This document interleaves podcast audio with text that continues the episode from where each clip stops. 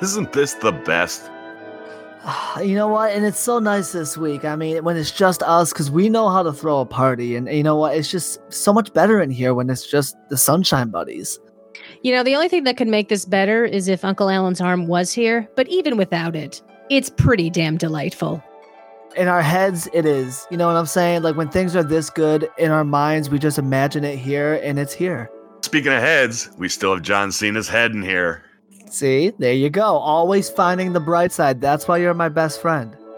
This is gonna be a good episode. I can feel it. All right, what do you say, guys? You think we gotta get this show on the road? Let's get down to business. I like the new tone that's being set by the Sunshine Buddies being champions of this show. Hi, buddy. How you doing today? Doing great, champ. How you doing? Fantastic, champ. I'm very excited for this show. Great job on that coin flip, champ. Appreciate it, champ. I can't wait for you to take over, though.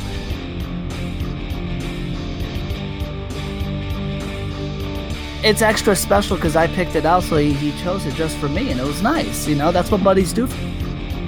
I was originally intending to get a full-size couch, but I got a love seat instead. All right, before I drown in the saccharine here... Ladies and gentlemen, welcome to another episode of The One Fall Show. This show, part wrestling discussion, part game show, is scheduled for one fall with a 60-minute time limit. As always, I am your host, Chuck Bean, and I am joined by my timekeeper, scorekeeper, and general all-around referee, Miss Erica Bennis. Hi, Sweet Pea. How are you doing today? I'm doing okay. I've been practicing how to say Kazuchika Okada, and I'm still not getting it. Okay.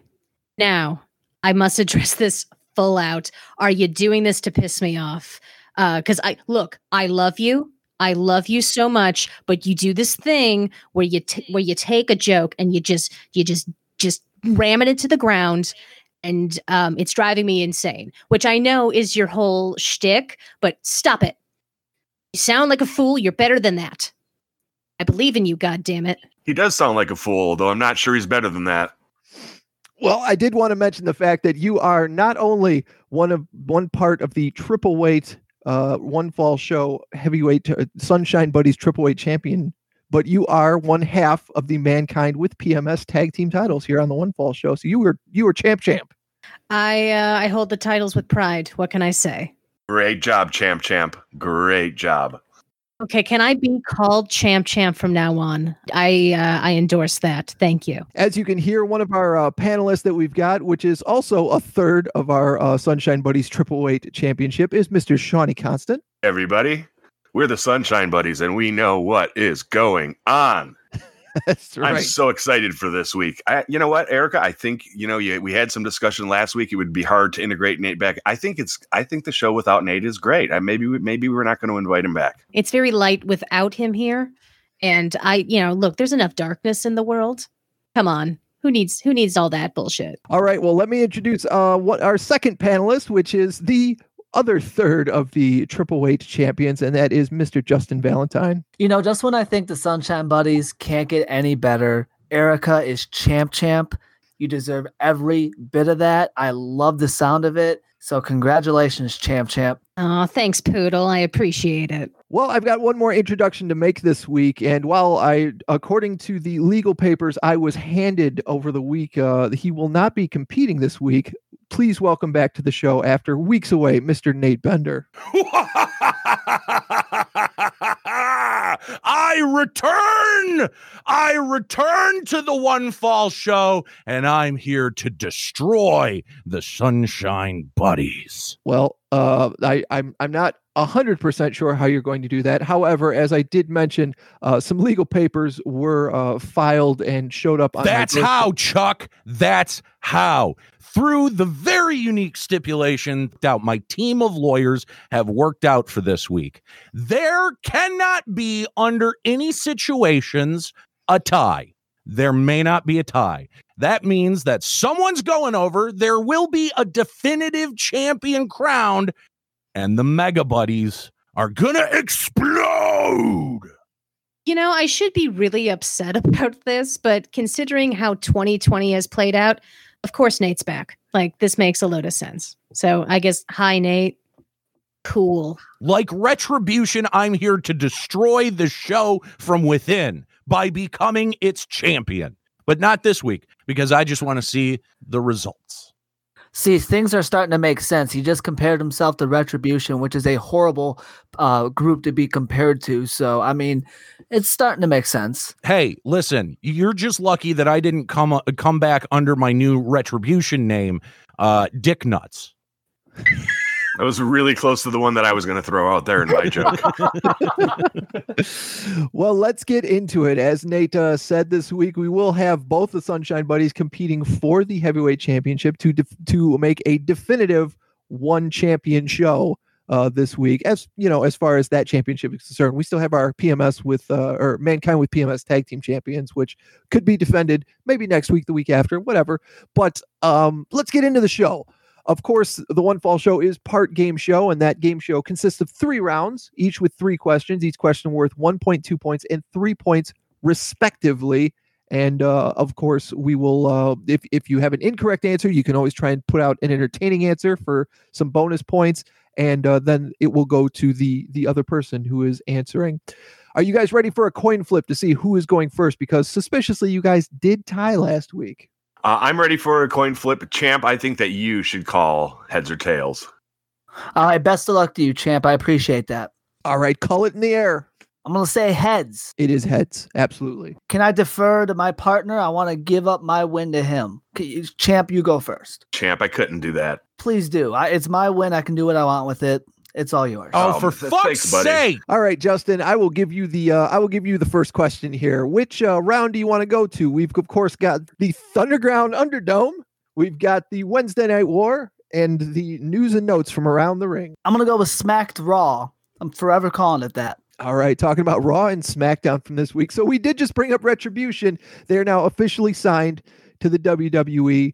3 men who go by T-Bar, Mace, and Slapjack on Raw. Now, Retribution has at least 2 ladies who have been identified as Mercedes Martinez and Mia Yim, but are also going to be getting their cool new Retribution code names. For full credit, for the full 1 point, what are both of those names? Oh, you know what? I think it's fitting that I was handing this off to my best friend because I saw this on social. Too busy memorizing the dumbass names they gave to the other 3. So I am going to hand it off to my best friend, my better half, the other champ. Okay. Shonny, do you need me to repeat the question? Yes, please. Okay. With Retribution finally hitting the ring, we've got 3 guys and 2 ladies. The 3 guys were named Slapjack, Mace, and T-Bar, but Retribution's 2 women who they have not released the actual names of yet will be getting 2 names that have been making the rounds on social media. What are they for 1 point? You know, Chuck, I don't know, and I wasn't able to think of anything while you were talking. So my stalling technique completely failed. We remain tied.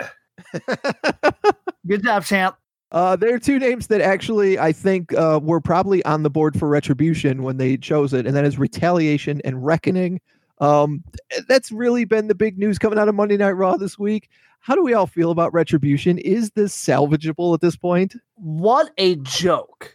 What an absolute joke because of the fact that there's so many that they were masked. We had no idea, at least right away, who they were, what they, you could have done so many different things with this, made it cool, made it good. Raw needed something. So I was okay with something mysterious, but for this to be, and here's what bothers me the most is the fact that these masks and face paint, it does not disguise them at all well enough as if we're not supposed to know who they actually are. And for the announcers to try to play off, who are these people? Where do they come from? We were just watching Mia Yim on NXT less than a month ago. Same with Dijaković, same with all. D.O. Madden was a damn announcer for a little bit. It was a freaking broadcast partner for a minute. This is so stupid. Yeah, and then we reveal some, and we still have 20 others that are still mysterious for some reason. It's just so bad. They have totally messed this one up. I mean, we're not surprised, but this is such a fuck up. I'm going to take a slightly rosier tack. I think that this can be salvaged because I really do like the performers behind the characters. I think they have to evolve past this quickly because it has been a total disaster. I mean, like, just a total disaster from the start to the last week, which frankly shocked me. I put Raw on my DVR this morning because I only sort of half-ass watch it on Mondays anymore. And I was like, oh, wait, it's only been 6 days since that damn reveal. It feels like we've been laughing at them for weeks and weeks and weeks. And I'm still not giving up. I think that the Slapjaw guy with the hockey mask is The Miz. Evolve to that being the case. Let's move this thing along. Let's not try to ram the square peg of garbage through the round hole of decency. See, the best thing on social media I've seen about this is a picture of the five of them standing in the ring from Raw, and the caption was, "You want to see Vince screw up five call-ups at once? Here you go." The best thing on social media about this is T-Bar or Propane or whatever the fuck his name is. His Twitter account is like Evil Uno levels of entertaining background. Like, I will be interested to see what he does in the ring based on all of this, what I'm assuming to be non-canon material he's doing on Twitter. Yeah, and I was going to touch on that shortly, but one, they are very lucky to not have unveiled this while live fans were in the audience, because imagine the signs every week. My Retribution name is blah, blah, blah. People would just be tearing it apart if people were allowed to be in the stands, you know, normally, if we weren't, you know, if this didn't happen during the end times. That being said, T-Par's social media activity, I feel like, is the only thing about this that is getting over and that will get over, which is sadly detrimental to Retribution's future, because if something gets over without the help of Vincent Kennedy McMahon, as we all know, they do not like that. And then by they, I mean Vince does not like that. He will not acknowledge the fact that a wrestler got something over without his help, and it's just going to go by the wayside. This is the worst piece of shit in wrestling. Everyone knows that it's dumb. Why is Mia Yim a part of a group that's beating up her boyfriend? It makes no sense. It makes no sense. There was no thought to this at all. I have no idea what the creative decision behind this was. And it seems to be spreading to the good parts of the company, i.e. NXT, because we got a teaser this week on NXT for someone coming back, which looks like maybe the second dumbest thing behind Tommaso Ciampa's new fucking mask that he has. I still think that Tommaso Ciampa was supposed to be a part of Retribution, and he went, you know, I don't want to work that schedule, but I will keep that mask. And now we've got Tommaso Ciampa in a mask. Great. Cool.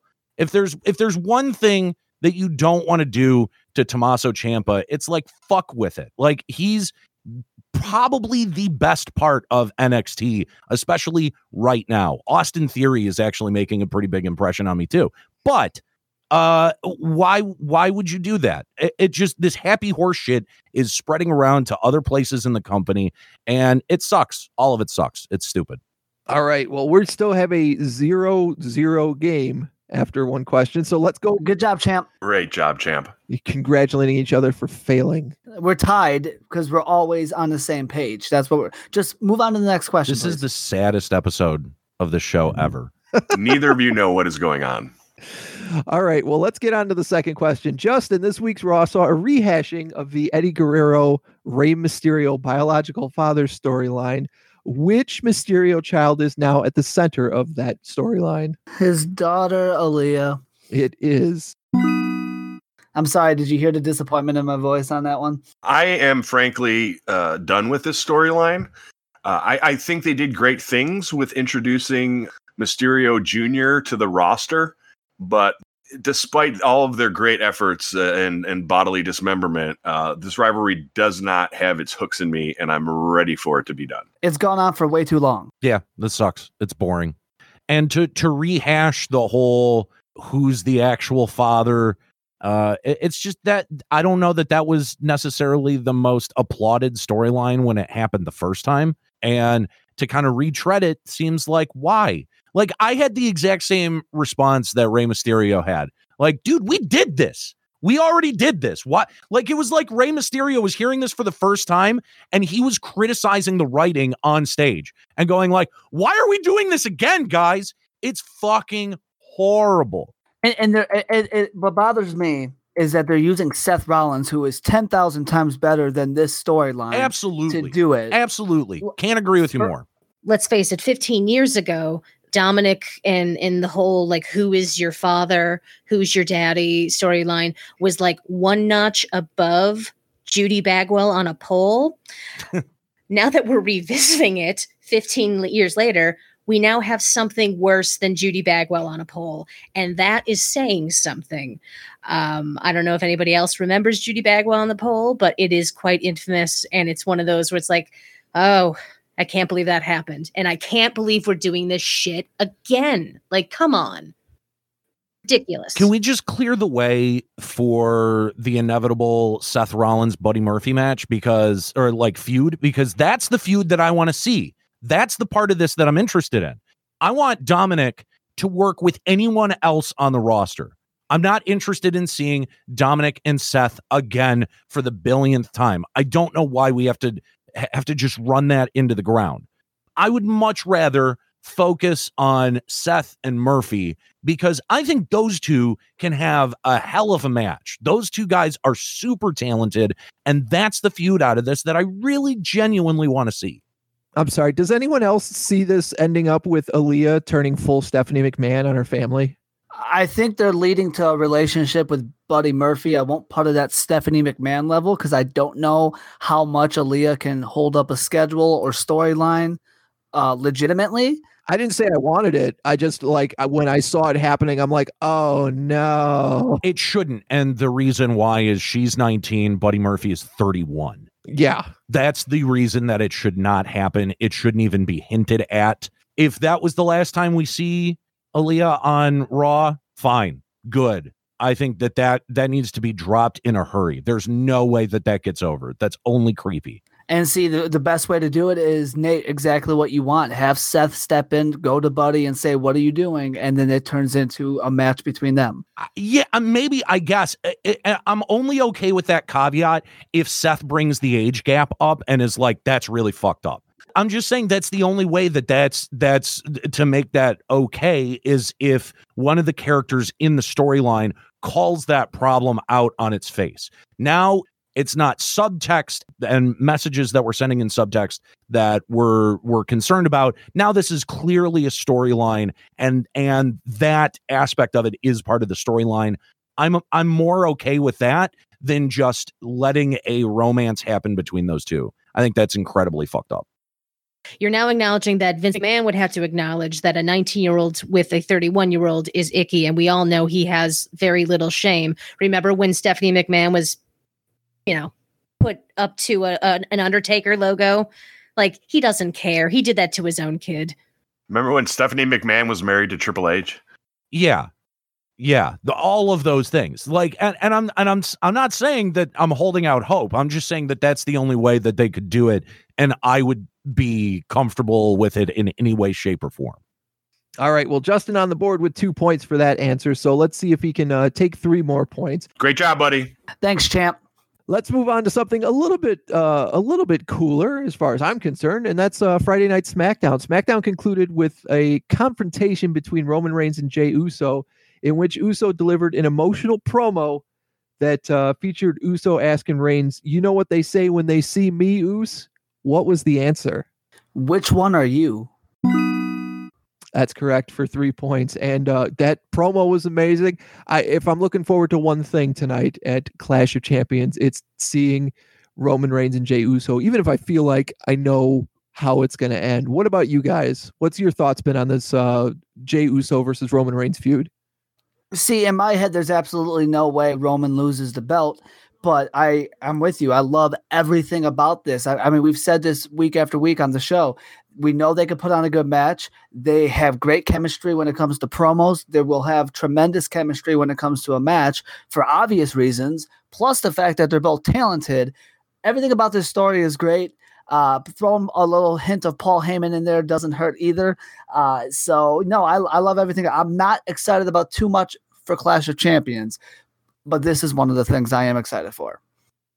I'm a longtime Roman Reigns skeptic. He just never gets over with me. I feel like being at the top of the game, you have to be highly rated in a bunch of areas, and I think that he's probably great at several, but there are a few weak spots. This is really starting to fill in some of those gaps for me. I feel like this is can't miss storytelling, unlike the stuff we've been talking about from Raw. That moment in the ring was fabulous, and I will never forget Mullet Uso. I know which one he is now. And I hope that they are able to put on something of a match and it's not an absolute squash tonight. I think that the storyline is clearly long-term, unlike so many of the things that we've been saying, and hopefully it continues to deliver as well as it has been for the last month or so. Yeah, I think if this was happening in buildings with people, that Roman would finally be getting over genuinely and semi-organically. I've not seen anyone say that they hate this. I think that this is good storytelling. This is WWE kind of at its best, or at least the best that it can kind of hope to get these days. And yeah, I'm fully looking forward to tonight's match. I also don't want it to be a squash, but I think it also shouldn't be that competitive either. Roman's got to look dominant, or he's got to be vicious. And I mean vicious. I don't know which one it's going to be, but I'm looking forward to finding out. All right, Erica, at the end of our first round, where do the points set? At the end of round one, we have Justin in a commanding lead of 5 points. Shonny yet to get on the board, but he will kick off round two. This is familiar territory, Chuck. I'm looking forward to not making my big comeback. Good luck, champ. You got this. All right, Shonny. Well, you get the choice. Do you want to go for the Wednesday Night War or the news and notes around the ring? Oh, let's go Wednesday Night War. I am loving AEW these days. All right. Well, then you'll probably do pretty well at this particular category, because we got plenty of questions about AEW. Starting off with the fact that AEW had to change up Dynamite this week due to some of the wrestlers contracting COVID-19.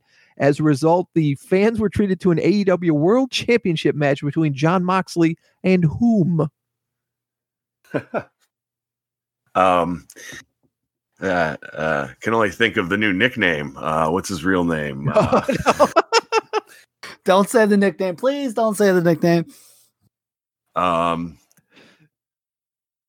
Do I get any points for Sir Slurps a lot? Sir Slurps. I think you'd get more points by just answering the damn question, Shonny. You know the answer. Eddie Kingston. There it is. Eddie Kingston. Oh my goodness. So what do we all think of the match? I know that going into it, Erica, you had tweeted out you were super hyped to see this. And do we see Kingston eventually becoming one of the champions over at AEW? Okay. Usually you gentlemen go first, and then I'm next. But I guess because I am Eddie Kingston fan number one on this podcast, sure, of course I'll go first. For multiple reasons. I mean, come on. Come on. I have a soft spot in my heart for men who will just camp out down there. Right. Why do you think my marriage has lasted this long? Anywho, so I thought this match was outstanding. It was just, it was a brawl, but it was sound. I feel like Eddie Kingston will eventually become a champion, but I also see him as like definitely like a Piper type, where he doesn't need a championship to be a top guy or to be a fan favorite. He just, it's hard not to be captivated by him. He has an incredible presence. He's one of the few guys in all of wrestling, regardless of promotion, where like if they're on my screen and they've got a microphone in their hand, I'm like, I will put down my phone. I will put aside my laptop, whatever screen is competing with my television. It's like, all right, this is going to be good. You have my full undivided attention. I can't wait to see what happens next. Obviously, we have to kind of play things out because Lance Archer is quarantining due to, contracting COVID-19. But I like the future of Eddie Kingston's family. Like, I like those guys together. They look kind of strange together as a faction, but it works for me. Yeah, my first reaction was, son of a bitch, now we have to talk about him again, just because of previous conversations we've had. in all seriousness, I second everything Erica just said. The guy is charismatic as fuck. He is fantastic in the ring. He is fantastic on the mic. He could sell just about anything he's doing. His faction, the fact that he's in the world. I mean, it was a last second world title match, and he comes out right at the end of the first match. And the first match isn't even officially, like, all the guys aren't even out of the ring, and here he comes marching down to the ring, oh shit, and calling out Moxley, and that was enough to sell that match. And it was within, you know, one night that he sold the damn world title match in the main event that they had to put on last minute. So I couldn't agree more, but I do look at him as somebody that he does not need a title. I don't think he does. I think he will at some point. I don't think you need to force a title onto him. He doesn't need that. Look at what AEW has done with two very, very different characters, but similar sort of positioning, Orange Cassidy and Eddie Kingston. Two guys who are telling their own story and who you can tell are not going to get pushed over for quite a long time. But we're seeing stuff now that we're going to remember 6 months from now. We're going to see a year from now. And when they show those packages of the historical data, it won't be like WWE, like a scribbled crayon, because they swerve ideas in a writer's room so often. These are guys telling their own stories. Eddie Kingston has the absolute perfect underdog story.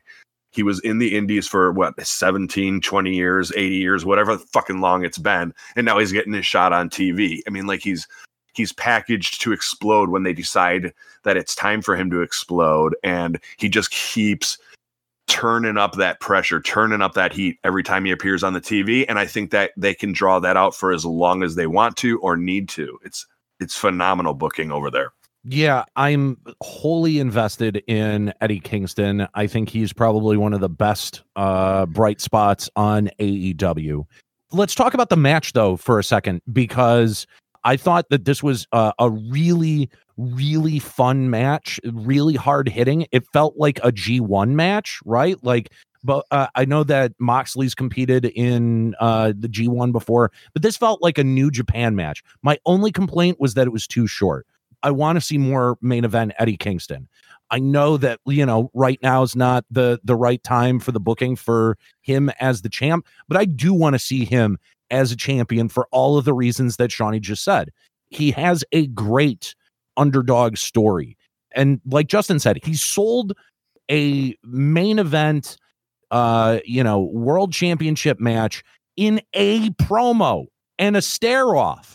You didn't even get a return promo from Mox. And I was wholly invested going into this main event. I think the world of this guy.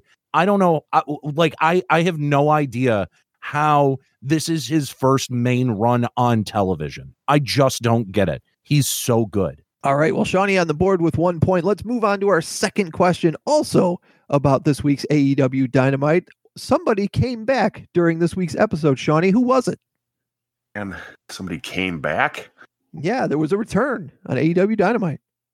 Well, this is one of those stupid questions where as soon as I hear the answer, I'm going to go, fuck, why did I get so high? But I'm real high, Chuck, so I'm going to have to pass. All right, Justin, you've got an opportunity to steal 2 points off of this one. Who returned to Dynamite this week? Are you talking about Sammy Guevara? That is incorrect.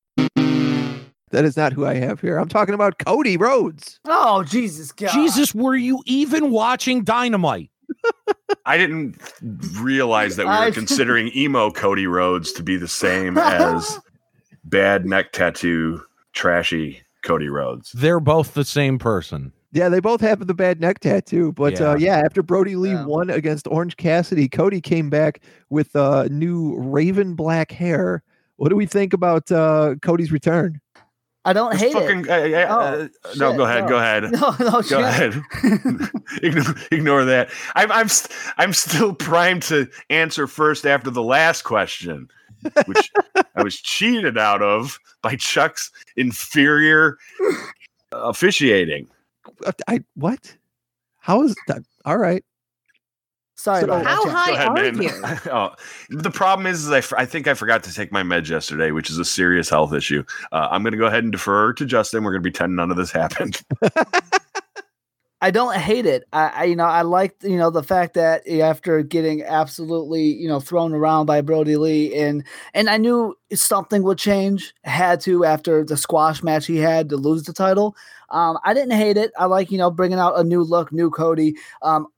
Overall, and we've said this, before about Cody, I'm sick of him being in every main title picture in AEW, give other guys a shot. And that's just my opinion. I don't hate Cody. I think he's good in the ring, but it's just since AEW's been a thing, he has to be in every major storyline. And that's kind of a McMahon Triple H move when Triple H was wrestling. And in my opinion, I sort of look at him as the Roman Reigns of AEW. And he's sort of paralleling the story here, but I like each step of the story more from Cody Rhodes than I have from Roman Reigns. So is this a little sly counter programming on behalf of AEW? Who knows? I think it's definitely working though. I mean, I love when any character comes back as a Furiosa. I think he actually needed to be out longer. I think he came back a little bit too soon, especially after the reveal. Well, was it last week that he's, a panelist on a show that's hosted by Bert Kreischer? Sure. And like that announcement was technically kind of like a part of Dynamite. I just think he needed another like 6 weeks to be off television, selling the injury or, promoting that thing or whatever, and then bring him back with, the new badass hair and everything like that. But it's okay. I like Cody. I think he's, one of the bright spots of all of AEW's programming. But yeah, I just think he probably should have been off television longer. You make an interesting point because I do think that both the ratings and the quality of storytelling were indicating that he's not necessary at this time. Yes. And that pop could have been bigger had you pushed it out longer. It's a good point. I had heard Chris Jericho remark on his podcast that they wanted to start pushing some of the guys who have been on Dark. And I think you see that with like Will Hobbs, right? Like that's I mean, there's a great guy to push on your main show right now. And you're right. It's sort of like Cody's shoehorned into anything. But then again, the whole Nightmare Collective or Brandy being shoehorned into, like, if we can replace maybe some of the shoehorning that is going on with the Nightmare Collective and that whole nonsense and Brandy and replace it with Cody, maybe that's better. Like I would rather see Cody than that. All right. Well, we've got one more question in our Wednesday Night War round. Justin, NXT concluded this week with a gauntlet match to determine who was going to face Finn Balor at TakeOver for the NXT Championship. Who came out the winner of that match? Was it? Oh my gosh, O'Reilly. I always forget his first name. I don't know why. Was it Kyle O'Reilly? Kyle O'Reilly is correct for 3 points. How do you guys feel about a Balor versus O'Reilly match? I know my interest is off the charts because I've been a Kyle O'Reilly fan for quite a while. I think it's interesting. I'm definitely, in on it because it's different. It's definitely not the route many people thought they would take just because he hasn't been used in that role a lot because, Adam Cole's been the guy going for the NXT title and he had the NXT title forever. So I think it's a good little swerve of sorts. Because I think a lot of people, once Finn Balor got the title, they maybe thought, Cameron Grimes would get the push. Not that I think he deserves it per se, at least yet. So, I like it. It's different, and I hope it's a good different. I hope the match is good, whether or not he wins the title. But I like different. Switch it up. Kyle O'Reilly has such a unique wrestling style, and we've seen so little of it during his entire NXT run. I think that this is going to lead to something really fun in terms of professional wrestling, in terms of an NXT takeover feel match. So that I'm really looking forward to. In the bigger picture, I've been falling off of NXT. And I think that what's going to really reset my wrestling viewing habits is going to be this draft that's coming up here soon. Because I've been falling off of Raw as well. And if they do some really interesting things, I'm going to have to pay a little more attention to all the shows. But as of now, I'm sort of falling in a comfort zone of my wrestling viewing, and NXT has not been part of that since they went into this full on, third brand up against AEW approach. I think that the Kyle O'Reilly and Finn Balor match is going to be good. I don't think that there's any question who's coming out on top of that. Finn is, I think, is pretty obviously going to be the winner there. Here's what I'm more interested about in this whole storyline is that there seems to be a bit of a splitting of Adam Cole and Kyle O'Reilly and Bobby Fish and Roderick Strong. And that's what I'm a little bit more interested about. It's been very subtle, but there was one week when Kyle O'Reilly came to the aid of someone who was getting beat up in a backstage segment. There was also, he tried to stop Bobby Fish from beating the shit out of Drake Maverick with a chair. So there's some very slight nods that Kyle O'Reilly might be starting in the midst of a face turn. And I think given the Adam Cole Finn Balor match, that Adam Cole is also positioned to turn face. And I think if you have a splitting of the Undisputed Era, that may be a really good final chapter in Adam Cole's NXT run. Because I agree with Justin. I listened to the shows while I was off, and I agree with Justin when he said, listen, you know, Adam Cole's at a point where he's done everything there is to do in NXT, except for the dissolution of the group. I think that may be his last arc. Hopefully, I don't know where he goes from that, if he goes to the main roster or if he goes back to the indies. Hopefully, I think he would be better served going back to the indies or going back to Japan, but that's neither really here nor there. I'm very, very, very interested in the dynamic and what's happening in Undisputed Era right at this moment. You know, knowing now that Nate has been listening to some of the past few episodes, the fact that you didn't jump in on our Prime Eddie Kingston content, I'm a little sad. No, I don't know if he's he's not quite to get in on that action. Yeah, no, not necessarily. I don't think he's wanting to get in on that action. Oh, geez, you know what I meant. I'm just taking a guess. Eddie Kingston looks like he can handle himself in all things. Let me put it that way. There you go. There we go.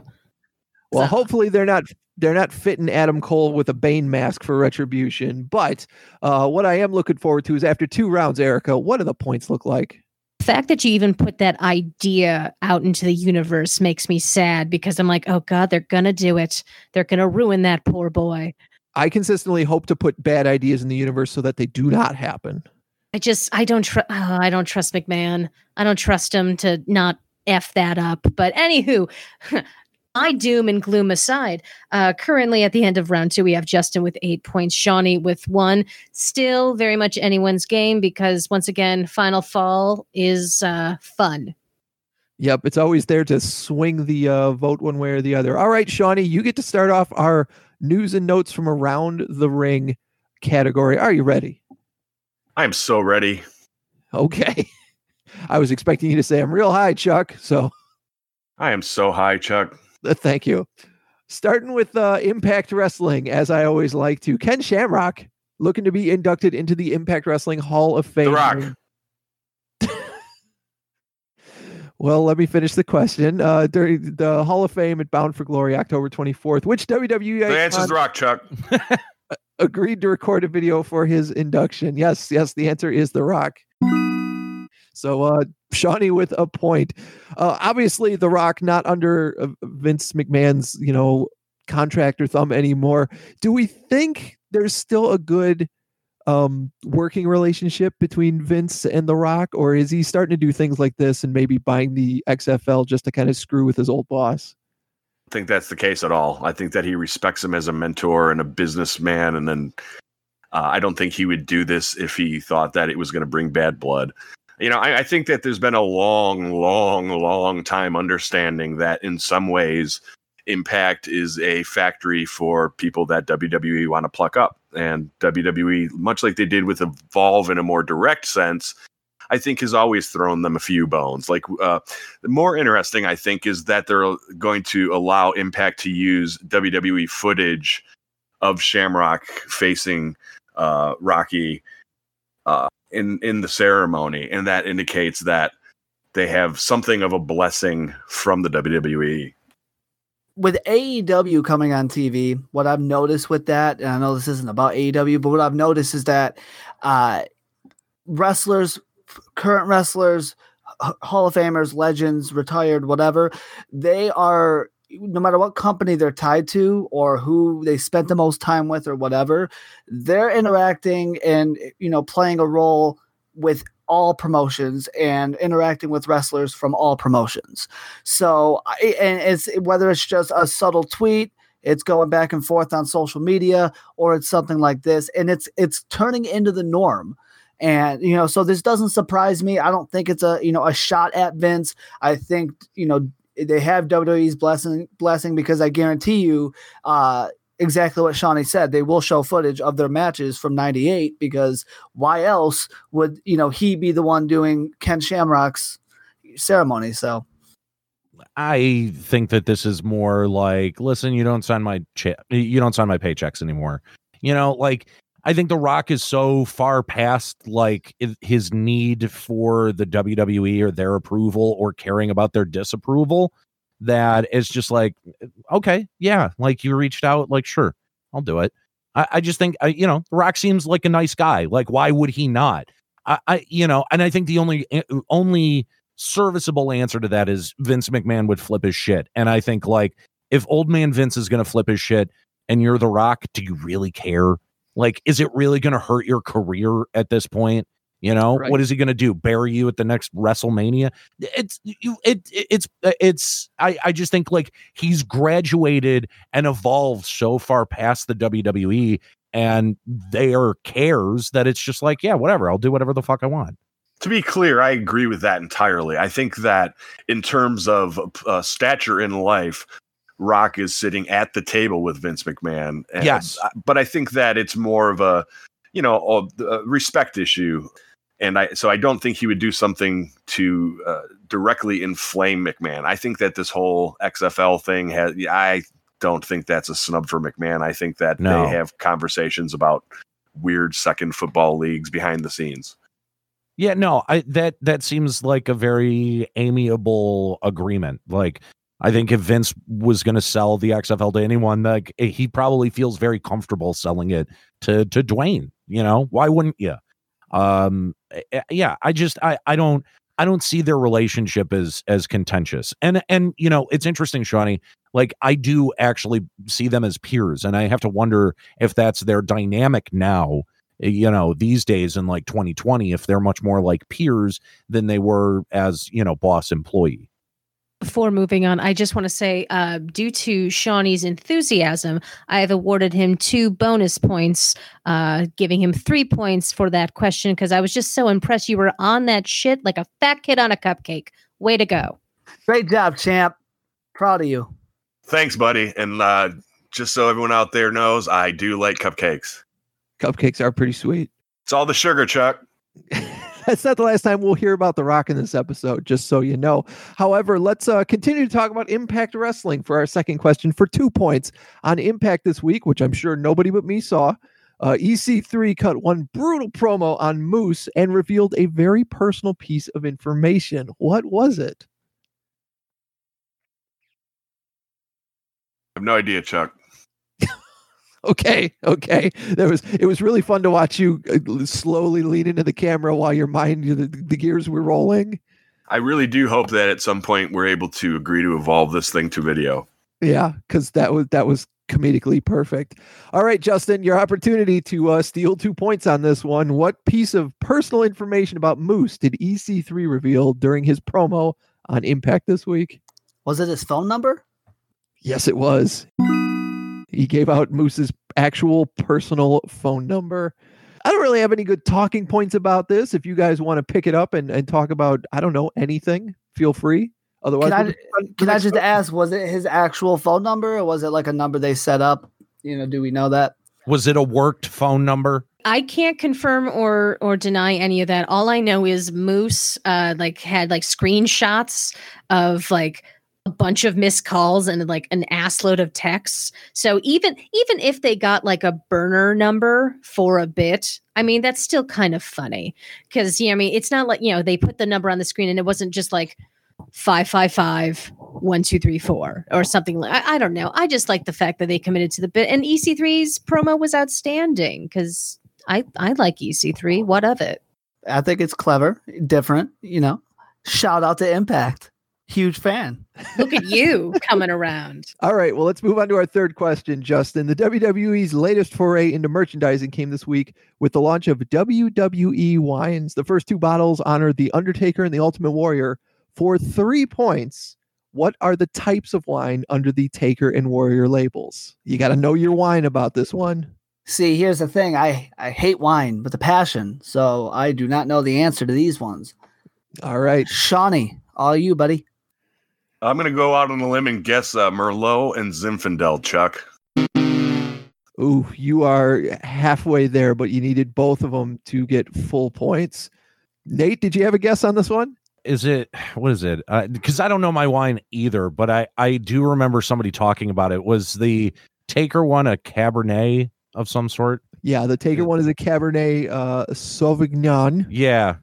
And the Warrior one is a Zinfandel. That's correct. But which is hilarious. That's fucking hysterical. No points for you because obviously this game this week is between Shonny and Justin. However, what weird bit of merch item would each of you guys like to see from the WWE now that they're in the wine game? I just need to know, I need to know who thought this was a good idea. Who thought, this is the merchandising that the WWE needs? I mean, it's know your demo. You know what I'm saying? Who drinks wine? Erica has her hand up. I believe she drinks wine. And I know, and I knew Erica would jump in and say it's her. And I get it. She also doesn't watch WWE, so that's fair. You're not in their demo. That's also a fair point. But if you go to any way back when we used to be able to go to live shows, I would bet very good money that a good chunk of that audience was not drinking wine. No, that's a beer drinking crowd, if anything. First of all, the fact that you can't understand that, women, even though I am a woman that doesn't regularly watch the product because they've pissed me off so much. It's just, I think it's also one of those stupid novelties that they're I think they're also just trying to test, let's see what else they'll buy, and just, let's see what we can get away with. Because I feel like that's a thing in the back of Vince McMahon's mind where he's like, let's just do this shit. Fine. Okay. Listen, but if they come out with a Bella's Twins Chardonnay, I'm joining Retribution and firebombing the WWE offices. Are you going to use the bottles as Molotov cocktails? Absolutely, well, yes. And then your Retribution would be thematically appropriate. Your Retribution name would then be Firebomb, and it would fit. No, it's Dick Nuts. It's Dick Nuts. That the Ultimate Warrior was an awful human being. Okay. Yes, he was. No, that's fair. Absolutely. No, I'm thinking, if we can maybe get some Matt Riddle CBD oil, that could be something. Oh. I can't think of too many weird niche products. All right. Well, we're at the end of 3 rounds, Erica. Where do the points sit? We have Justin with 10 points, Shonny with 4. Still very much anyone's game at this point. And back to you, Chuck. All right. Absolutely. We're into the final fall where the points are, which is always worth 10 points. And this one also about Mr. Dwayne "The Rock" Johnson. Now, hours before recording this episode, good luck, buddy. I hope that you're the champ at the end of the show. Same goes your way, buddy. Wishing you the best. Ugh, I am gagging on saccharin over here. Hours before recording this episode, Dwayne Johnson publicly endorsed Joe Biden and Kamala Harris for the upcoming presidential election. He shared a video conversation with them on his social media and asked a pivotal question regarding if they win the election. For 10 points, I'm asking both Shonny and Justin what that question was. So you guys go ahead and send that to me in a private message. And in the meantime, Nate, what do you think so far? Who do you think is going to come out on top on this one? Come out on top on what? I wasn't listening. Sorry. As far as the Sunshine Buddies, who do you think you're going to be, who do you think you've got to look out for when you do come back to competition? Well, listen, I'm not really concerned about the competition. All right. I've got my own tricks up my sleeve. So it doesn't really matter who wins, but I think Justin's been playing a better game than Shonny has today. That's fair. Absolutely fair. Erica, you look like you had something. Well, I mean, all due respect, Shonny is real high, Chuck. So, I mean, that considering, I mean, I think he's doing pretty well considering that fact. Like as working for, under a handicap? Yes, a little bit. I like the fact that he purposely puts himself, you know, behind the eight ball, and he's like, no, I'm gonna battle this back, and I could win this whole thing. So Shawnee's doing eight balls? Not today, Chuck. To be fair, he's always high, and he became a champion high, so he knows what's going on. He knows what he's doing. State-dependent learning. Anywho, I think before we get to the final fall answers, I think we would be remiss if we did not mention Road Warrior Animal passing away this week. Look, when some of these older guys do pass away, it's not super surprising, but he seemed to be relatively active, or at least, you know, when it comes to like the cons and stuff, where he always seems to have a presence there. I didn't know of any other ailments he may have been suffering from personally, but, you know, then again, it's like he did wrestle in the 80s, and he probably did a lot of steroids and cocaine, which is murder on your heart. Oh, definitely. Have you never seen the Starcade behind the scenes video? Where I thought that was Hawk. I thought Hawk did that. You know what? I think you might be right. I think it might have been Hawk that was gacked out of his mind with Sting. I mean, either way, I mean, it's still very sad. And I think if I do recall the first episode of, it was at All In. He rode his bike down the ramp at All In. He still loved wrestling. I know I've mentioned this before, but like there are guys who like once their in-ring career is over with, they either like have nothing and no interest in the business. And then there's guys that still obviously love it. And he was one of them. And it's just, you know, he leaves behind a family, and it's just very sad, and my condolences. Absolutely. All right. Well, let's get to our final fall question. Once again, for the listening audience at home, hours before we recorded this episode, Dwayne "The Rock" Johnson publicly endorsed Joe Biden and Kamala Harris for the upcoming presidential election. He shared a clip from a video conversation he had where he asked a pivotal question regarding if they win the election.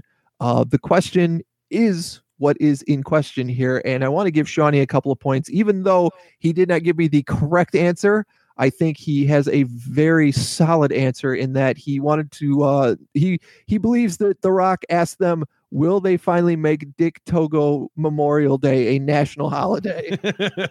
I'd also like to take a moment, if we could, a moment of silence in respect of Mr. Dick Togo and the memory therein. Once again, Dick Togo is very much alive, but how many extra points does Shonny get? I'll give him a couple. It's like two extra points for that. All right, I just want to make sure I have this official. Yeah, that was worth it. Justin, however, looking for the full 10 points by having the correct answer, which is how will you earn the respect of the American people once you're inside the White House? So, Justin, congratulations on earning the full 10 points on that final fall. And before Erica tells us who is the new Sunshine Buddy Triple Weight Metaversal Champion, I just want to say shout out to Alexa Bliss's hair and makeup artist this Friday on SmackDown, because the hairstyle that they gave her, they knew ahead of time that was going to look disastrous by the time she was done with the match, and it fit with the Fiend storyline that's going on perfectly. So shout out to you. You know what's up. Yeah, that may be the only other storyline that I'm genuinely interested in. She knows what's going on, Chuck. She knows what's going on. Mm-hmm. Preach. All right, Erica, give us the final points and let us know who our one champion is. Well, even though he secured some bonus points for a stellar answer, Shonny came out with 6 points. Justin, getting that question right, received the full 10 points. He ended up with 20 points. Justin is now our new champion. Great job, champ. Great job. Could not do it without your support. Reflecting on this episode, there was no chance that I was ever going to win this one.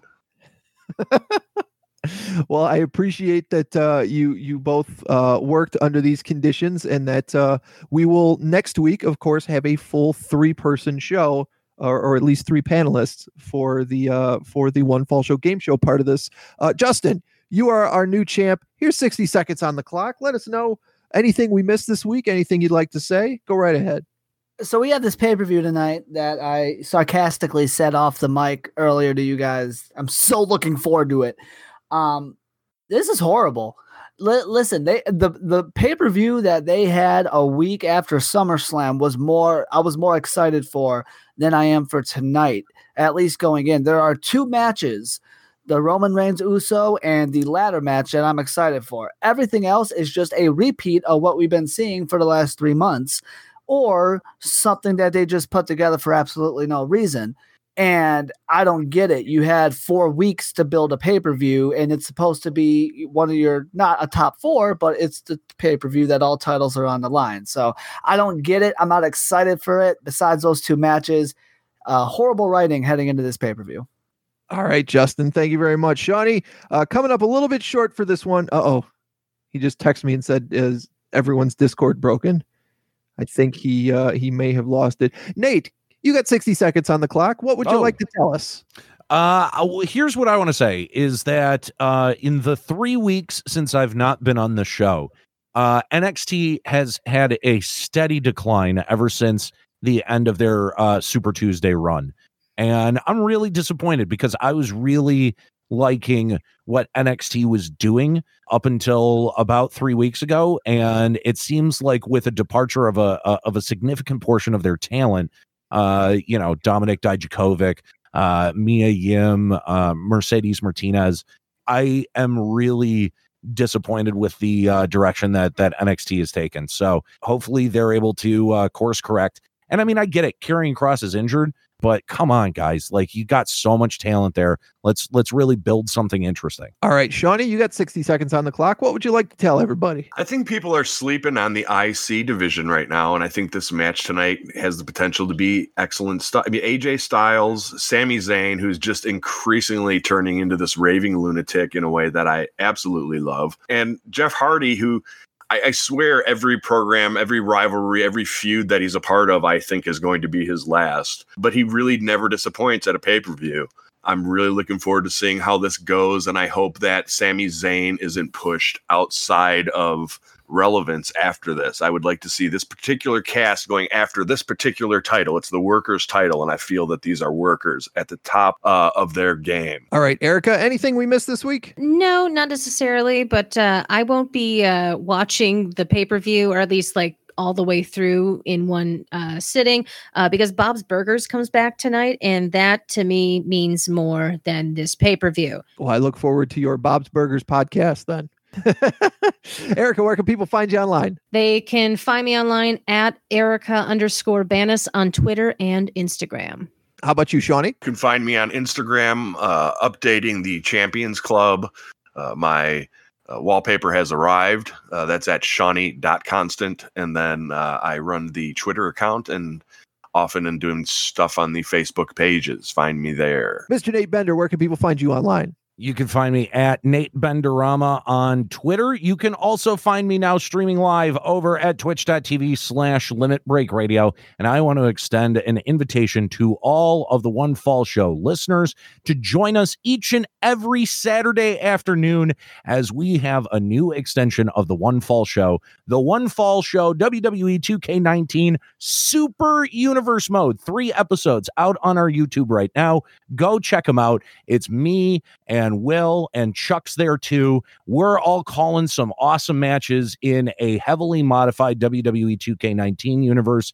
Go check it out. It's a lot of fun. Join us live or check it out on YouTube. I watched the first episode and did find it to be very enjoyable. I hope to get a shot on that show at some point. You know what? The invitation is open. You guys can make characters. I'm totally willing to integrate them into the universe. I think that would be enormously fun. All right, Justin, where can people find you online? On social media at JV_sports_talk and JVSportsTalk.com. And my name is Chuck Bean. I've been your host for another episode of The One Fall Show. Make sure you check me out on Twitch at twitch.tv/CHZUCK. Sunday afternoons playing some Rock Band 3. Also, you can find me as part of the Nerd Radio podcast, wherever you get your podcasts, and at nerdradio101.com. Thanks for playing another week of The One Fall Show, guys. I will talk to you after the Clash of Champions next week for The One Fall Show. I think we're finding our our wheels as a group. Well, I think, you know, starting the whole Sunshine Buddy storyline, and we have our own vibe and characters and, you know, that kind of thing going on. I think, you know, that added to us finding what we really want to do. I've always wanted, and I used to talk with Chuck about this all the time, to have story behind the story being sort of what makes for the draw of not only the product, but I think that it brings out more enthusiasm in us. And so that's what actually becomes the draw. It's like, it's just like professional wrestling, trying to find the best version of ourselves and playing with that. And it becomes infectious for everybody, especially when we get genuine laughs, you know, within the group. Speaking of dick nuts, that is part of the possible titles that I came up with, or at least I was taking notes on. Well, obviously gagging on the saccharin, still in contention. This is the worst piece of shit in wrestling. Never forget Mullet Uso. Just so everyone knows, I do enjoy cupcakes. And then, no, my Retribution name would be Dick Nuts. And then, once again, Dick Togo is very much alive. So there we go.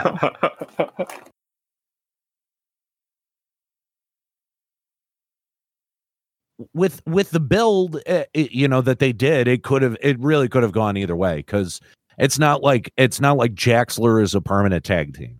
Oh no, that's just a one step towards Nia Jackson, Shayna Baszler, whoever dies loses.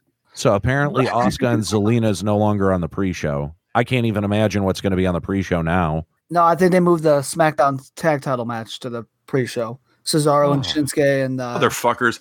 Why is there even a pre-show for a non-live event? It's so fucking stupid. Thank you. Oh yeah, Chuck. We were talking about before. Great to have you back.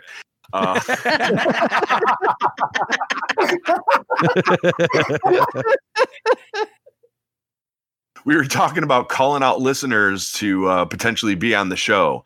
Why don't we practice run that? You know, say it out loud so that next week you remember to do it as part of the show. Can we use that email? I sent you that email address, right, Nate? Yeah. Do you remember what it was? Is it just onefallshow@gmail.com? It would be the same as the YouTube, right? Yes, sir. Give me 1 second. Hang on. I hope people check out that YouTube show. I thought it was a lot of fun. So hang on. Hang on. Your videos. Yes, it's onefallshow@gmail.com. So we're setting up an email address where if people want to challenge us for the One Fall Show championships, you can go over to onefallshow@gmail.com and put your hat in the ring. Put your name in the hat. Put your name in the face. Name in the hat, hat in the ring, ring in the face. Put your face in the pie. What, at onefallshow@gmail.com. I think it's time to log off. Chuck's losing it.